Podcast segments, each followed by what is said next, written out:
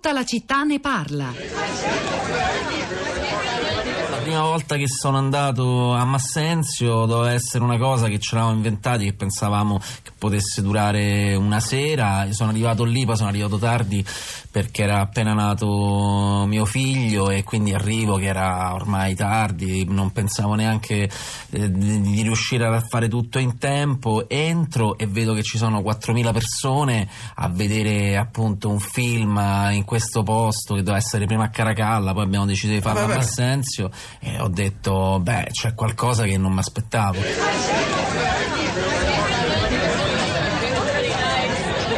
Abbiamo parlato della paura del terrorismo di oggi, dopo gli attentati di ieri sera a Strasburgo e negli anni 70. Abbiamo ripercorso con Benedetta Dobagi, che è un po' la protagonista di questa giornata speciale di Radio 3 dedicata all'anniversario della strage di Piazza Fontana. E a proposito di quella paura, in molti ricorderanno come un'azione di contrasto in qualche modo alla paura e al terrore, soprattutto dei romani, eh, fu eh, creata, inventata da quello che fu assessore alla cultura per ben nove anni, dal 76 all'85 della capitale l'architetto Renato Nicolini che si inventò nel 77. L'estate romana, una manifestazione culturale nata proprio con l'intento di riportare i romani nelle piazze, di fruire della bellezza della cultura e anche della bellezza della leggerezza dello spettacolo per le vie e le strade del centro e della periferia.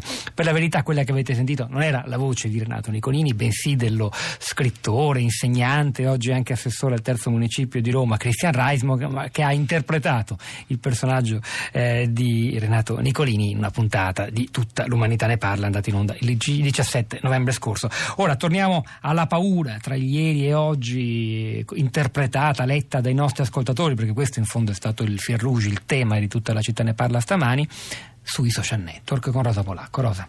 Ciao Pietro, buongiorno, buongiorno a tutti. Beh, questa mattina e in realtà da ieri sera le interpretazioni e le riflessioni dei nostri ascoltatori e non solo sui social network si dividono un po' in diversi mh, tronconi. Eh, c'è chi naturalmente tende a vederci legami eh, complottisti con, eh, per esempio, con quanto stava succedendo in Francia con ehm, le proteste dei gilet gialli, eh, c'è chi invece dà una lettura sul, sul ritorno del, dell'ISIS, ci sono molte posizioni veramente diverse, articolate, non è possibile per noi dar conto di tutto, però di qualcosa tra quello che hanno scritto i nostri ascoltatori stamattina posso dar conto. Per esempio c'è Spartaco che sul profilo Facebook della città di Radio 3 dice chissà però se la persona della telefonata di questa mattina a prima pagina che minimizza avrebbe la stessa opinione se in uno degli infimi numeri di quella statistica ci fosse proprio lui, è la percezione, dite. Eh, molti ricordano già, twittano, ritwittano, condividono eh, alcune parole di Antonio Tajani mm, che questa mattina ha riaperto il Parlamento europeo con queste parole. La forza della democrazia deve vincere contro la violenza del terrorismo, vogliamo reagire assieme come cittadini europei. Alle 12 ci sarà poi un minuto di silenzio. Sempre sulle statistiche c'è Giuliana che dice le statistiche sono giuste, se un nostro parente fosse lì la nostra razio che fine farebbe? Sposterei l'attenzione sulle polizie, se il tizio, l'attentatore, era attenzionato qualche falla la riscontrerei e non nuova. Poi c'è Paolo che dice terrorismo è ciò che permette di creare terrore. Se noi affrontassimo con un atteggiamento sufficientemente maturo e consapevole questo tipo di strategia politica violenta e drammatica, avremmo in buona parte disarmato l'avversario. E ora la voce agli ascoltatori, Ettore da Roma, buongiorno e benvenuto. Buongiorno a voi. A lei. Ma io riflettevo sul fatto che ieri alle 20.47 un, un amico mentre chattavamo mi dice, eh, mi comunica dell'attentato, allora io sono andato a vedere sui principali siti francesi e non ne ho trovato traccia, poi sono andato sui siti dei principali giornali italiani e c'era già l'Highline, Rosso, chi aveva già messo la fotografia dell'italiano che su Twitter aveva messo la foto del giornalista. Allora è vero, come diceva prima un ascoltatore, che un attentato a Bruxelles ha un valore simbolico, ma è anche vero che questo è un attentato, da quel che sembra, di, un, insomma, diciamo, di una persona marginale ed isolata. Io credo che un problema sia che eh, media e politici hanno in comune con i terroristi purtroppo una cosa, cioè che vendono paura, la paura fa vendere copie, fa mettere le persone davanti alla televisione, ieri sera due o tre canali sono partiti con queste dirette da Strasburgo che erano so, disarmanti, poverini non sapevano che cosa dire perché non c'era nulla da dire se non che una persona avesse sparato e c'erano dieci vittime. Ecco, i media dovrebbero vendere più informazione, i politici dovrebbero provare a fare governo, ma queste sono belle parole, di fatto la situazione è questa. Grazie Ettore. Ci vendono paura. Grazie. Andiamo a Milano, Leo, buongiorno. Benvenuto. Buona giornata.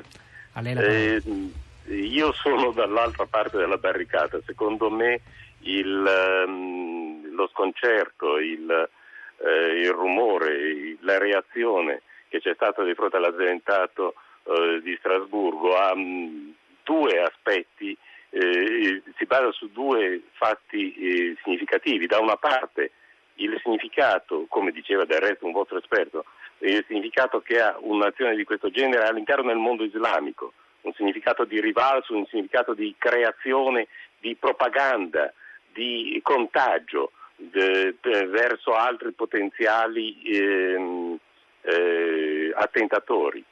Eh, in un mondo che eh, niente, eh, è già eh, percorso da, da vari, ehm, da varie ansie e risentimenti.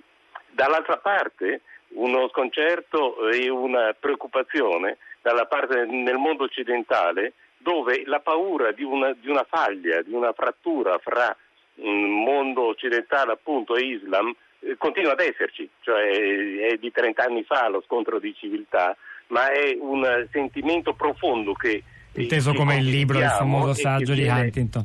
Eh, è stato chiarissimo, Leo, mi perdoni. Le do la parola anche a Francesca da Venezia, però mi deve promettere di essere molto sintetica. Buongiorno Francesca, grazie, benvenuta. buongiorno.